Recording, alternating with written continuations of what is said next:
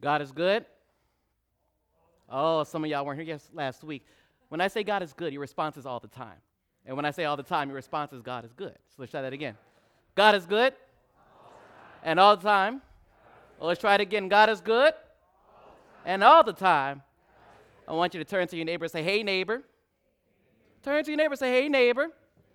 I'm so glad to be in the house of the Lord. I want you to look at somebody across the sanctuary and say, Hey, neighbor, I'm so glad to be in the house of the Lord. I know we like to call ourselves the frozen chosen, but not with me today. Mm-mm, not with me. So, today we are continuing in our series um, about the grandmothers of Jesus. Bill, Katie, Christine, and apparently Reverend Doogie are preaching about these great women in Jesus' lineage and what we can learn from their stories. Now, Bill calls it bad history, but good theology. And I fully agree with that. What we see in the scriptures sometimes is, is bad historical accounts, but they're good for authentic and honest God talk.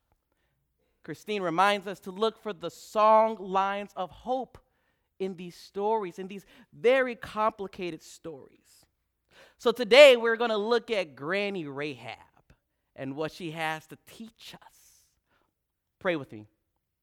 Dear God, in this space, we pray that your voice would boom louder than my own. May I decrease that you may increase. Lord, let us experience the manifestation of who you are right now in the name of Jesus Christ, our beloved. We do pray. Amen. Now, if I had to title this sermon, I would call it the continuation of a messy history. And Bill, I promise I'm getting to the scripture in a second. But this is a messy history. Why, Squire, do you say it's a messy history? Well, if you look at the line of Jesus, this genealogy is a group of ragtag ragamuffins and ne'er do wells who are lustful and they murder and they lie and they do this and they do that and they hold the uh, positions and careers that are questionable. But from this line of people, we have this birth of hope and inclusion. By the way, I don't believe preaching is a monologue, I believe it's a dialogue. So it's okay to say amen. It's okay to say praise the Lord. I heard it. Come on now, praise the Lord. Y'all with me today? I love it. I love it. Ah, yeah, yeah, yeah, yeah, yeah. But in this, this line, this, this group of messy people, right? Before we look at them, I want to ask us this question Are we any better? Maybe you may not have murdered. You may not have lied. You may not have even gossiped. But we are imperfect people. Serving a perfect God who folds us into this story of hope. Oh, I'm already getting into the sermon, Bill. We're all in this sense living uh, in the space of fragmentation with cracks that dig deep into who we are, distorting our ability to sometimes live into the fullness of joy. This last week, I was away uh, doing a, an intensive at the seminary, and we were talking about theology.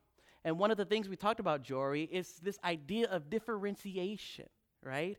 In the fall, we see this distancing of, of, of, of human beings between Adam and Eve. Lord, it wasn't me, it was the woman who made me. It wasn't me, it was the serpent, this, uh, this uplifting of ourselves by the downwarding, the dehumanization of another.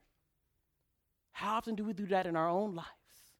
To make myself feel better, Madison, I need to make you seem lesser.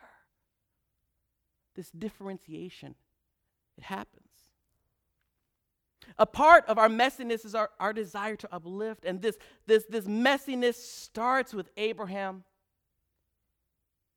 we see it in the promise in Genesis chapter 12. Now the Lord said to Abram, Go from your country and your kindred and your father's house to the land that I will show you, and I will make you uh, uh, of a great nation, and I will bless you and make your name great, and you will be a blessing. And I will bless those who bless those and bless you, and I will curse those who curse you, and in you all the families of the earth shall be blessed. So here we have God promising, promising Abraham this providence, provision, and presence. And we see the line of Abraham taking this promise and holding it with very messy hands. Abraham, Sarah, Hagar, messy people. Rebecca, Leah, Isaac, messy people. Jacob and Esau, oh my gosh, they were messy people. Jacob and his 12 sons, one of which who was sold into slavery by his own brothers. My God, they were messy. Enslavement, messy situations. Moses, the great liberator, a messy man. The children of Israel in the wilderness, a messy tribe of people. And then we come to this story of Granny Rahab. Now I'm getting to the scripture, Bill. So Jacob, uh, Joshua, Lord forgive me, Joshua has taken over the children of Israel. And so he sends two Israelites into the land of Jericho. And he says, Go look at the land. And as they're in the land, they find this lady. Her name is Rahab. Now, the scriptures calls her a prostitute. We'll get into that in a little bit. And as they're with her, the king hears that there's some sus looking people, for my young people, in the land. And he sends his people, he sends some guys over there to Rahab's house, and he says, and they say to Rahab, Hey, we hear that there are some people in your house. Give them up to us. Rahab says, Oh, oh, those guys, I didn't even know who they were. I, they, already went that way. She sends them in a totally different uh, uh, direction. She sends the guards in a different direction, and she goes upstairs to where the men are actually hiding Chloe. And she says to them, We have heard what your people, what your God has done, and it has brought fear into my people.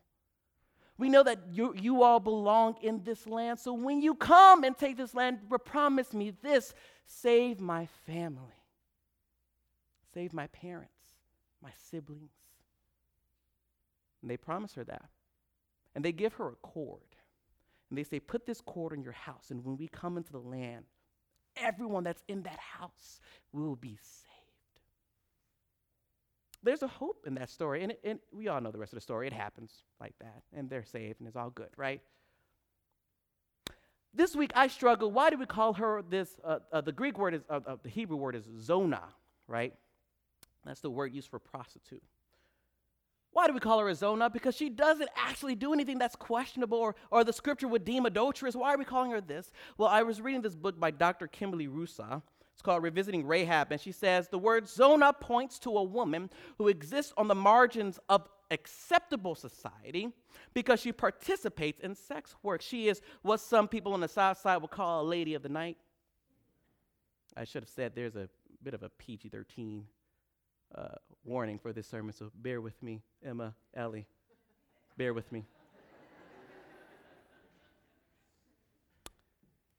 One thing I found interesting, though, is, is Dr. Russaw says juxtaposition of a zona to a protagonist heightens the literary tension by placing the protagonist in question. Readers are left to question if a particular character can be a hero.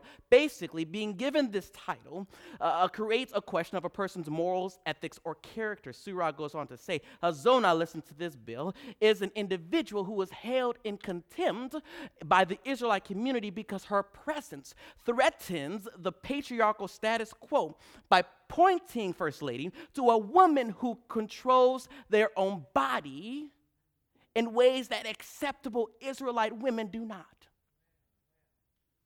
What do we see here? We see Rahab, this Zona, who holds something within her that threatens the system that claims her body as property. She holds autonomy over herself. And this threatens the system. I don't know if you all heard, but there's this new movie out in theaters. It's called The Color Purple. This movie is based on the on-stage musical by the same name, the, uh, the novel by Alice Walker by the same name, the 1985 cinematic experience by the same name, and it's all about this woman named Celie and her journey to find her own self-beauty in a system, in a world that puts pressure on all sides of her. Now, this is not a plug to go see the movie, but Kent, this is a plug to go see the movie. One of my favorite characters in this movie is Miss Sofia, played in 1985 by the amazing Oprah Winfrey, played in this new uh, version by the amazing Danielle Brooks. And one of the things I love about Miss Sofia is her strength, right? She ain't gonna let nobody step on her. And that causes a bit of problems, John, in her home with her husband, Harpo. And one day, Harpo is in the fields talking to Miss Celie. He says, What am I gonna do about Miss Sofia? Now, Miss Sofia and Miss Celie, they're foil characters, First Lady. It means they're different on all sides. Miss Sofia is strength. She's not gonna let nobody step on her, but Miss Celie, she has succumbed to the system around her. So as Harpo is, is, is ranting, what am I going to do about her? Miss Celie says, beat her. Well, if you've ever seen the movie, you know that that doesn't go well for Harpo. In the movie, uh, in the newer movie, Miss Sofia sings a song confronting Miss Celia, and she says, I feel sorry for you to tell you the truth. You remind me of my mama under your husband's thumb. No, you under your husband's foot. What he says goes. Why are you so scared? I never know. But if a man raise his hand, hell no. Miss Sofia is a threat to people because she stands up against the system of female subservience. She threatens a system that says to subjugate by force and by fear, and Ben, so does Rahab. Now, whether Rahab was a lady of the night, I don't know, Caitlin, but this I do know. They were scared of her. She was a threat.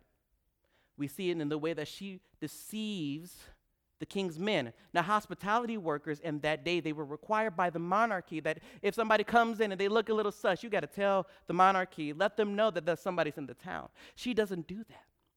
Rahab stands up against this system, and if you did not do that, if you failed to do uh, this requirement, you face death. This was a crime of treason. But Rahab has this loyalty to the people of Israel. She sees something in these people. She sees something in their God. She says, I want to be a part of whatever you got going on here. And so she, she stands up against this, this, this, this, this, this, the, uh, the, the concept or the, the, the um, threat of death. But also, we see it in the way that Rahab transcends gender norms.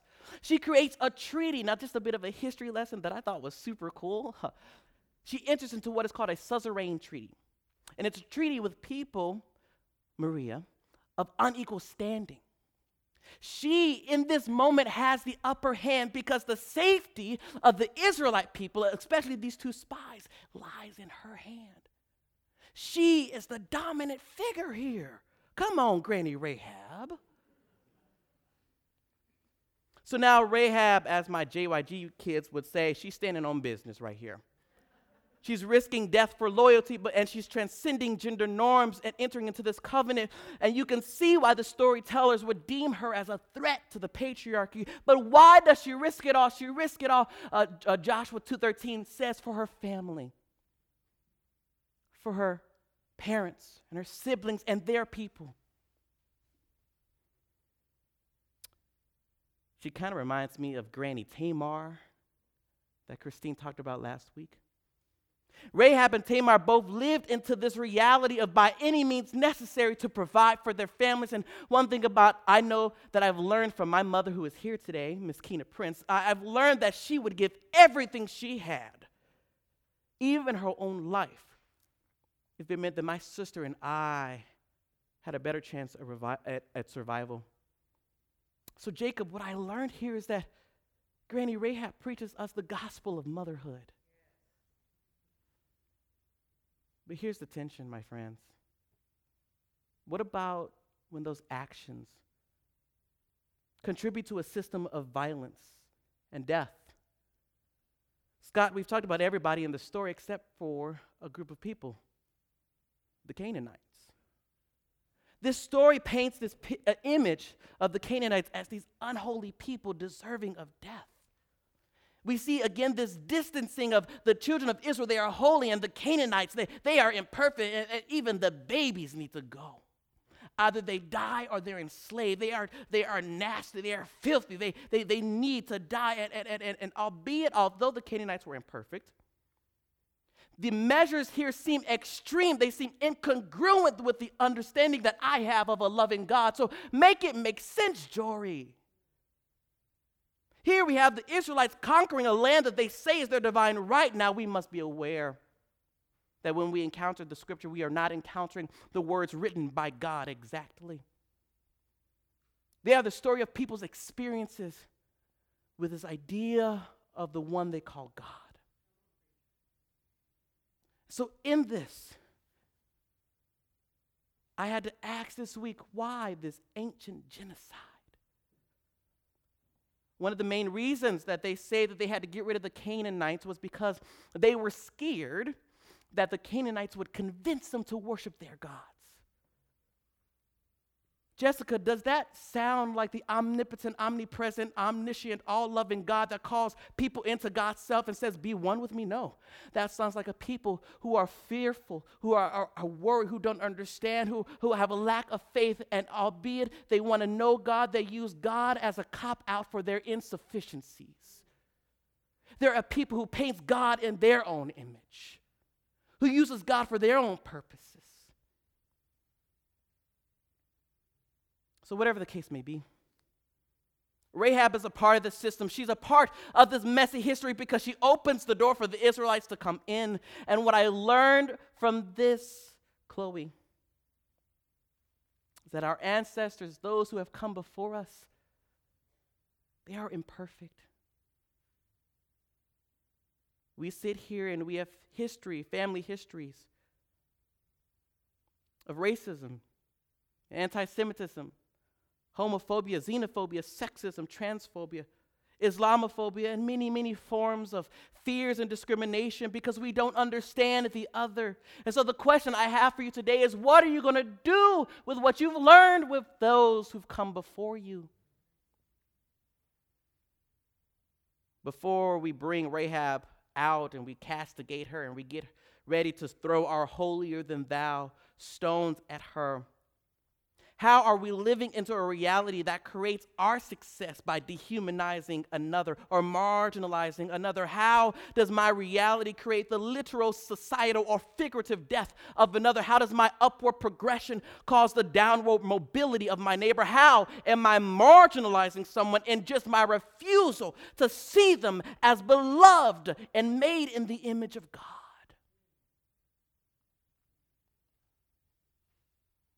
Now, I did find some hope in this story, so it's not all bad. As we trickle down the line of Granny Rahab, we see that the door of colonialism is not the only door that she opened.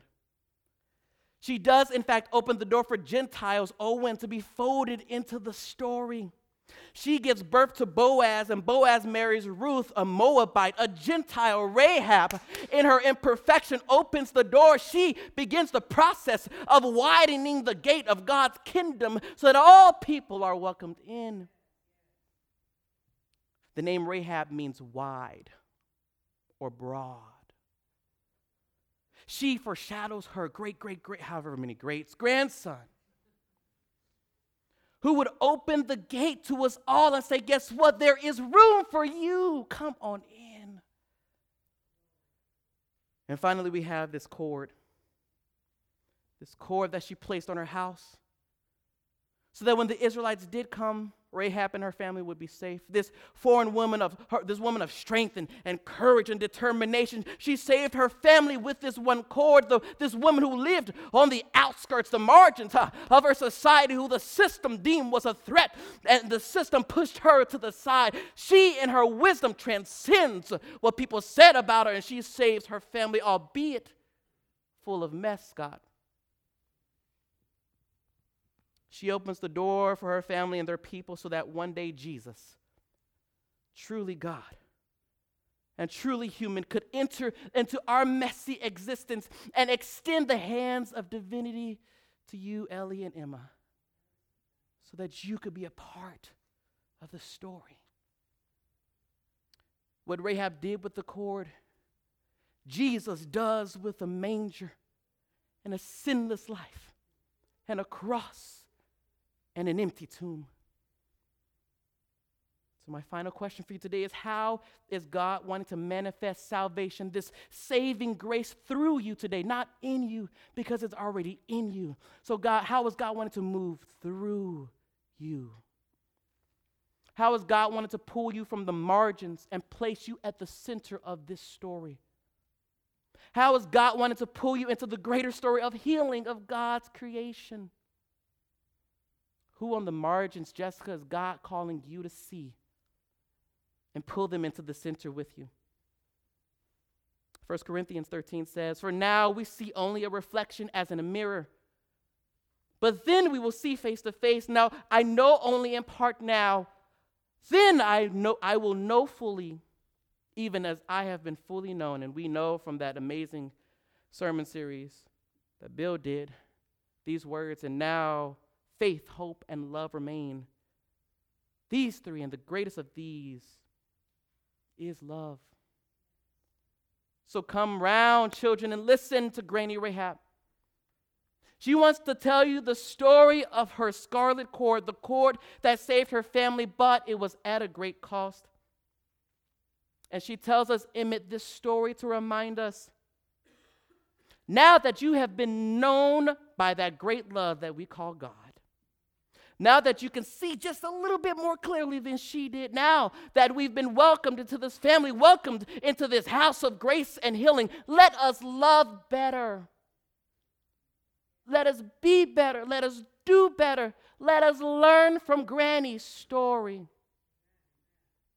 What Rahab began, or what Abraham began, that Rahab carried on, that Jesus fixed, now we get to carry on this legacy, Judith to call more, more, more into this beautiful space, this space of love, grace, and mercy, where there is room, there's room for you. In the name of the Father, and in the name of the Son, and in the name of the Holy Spirit. Amen.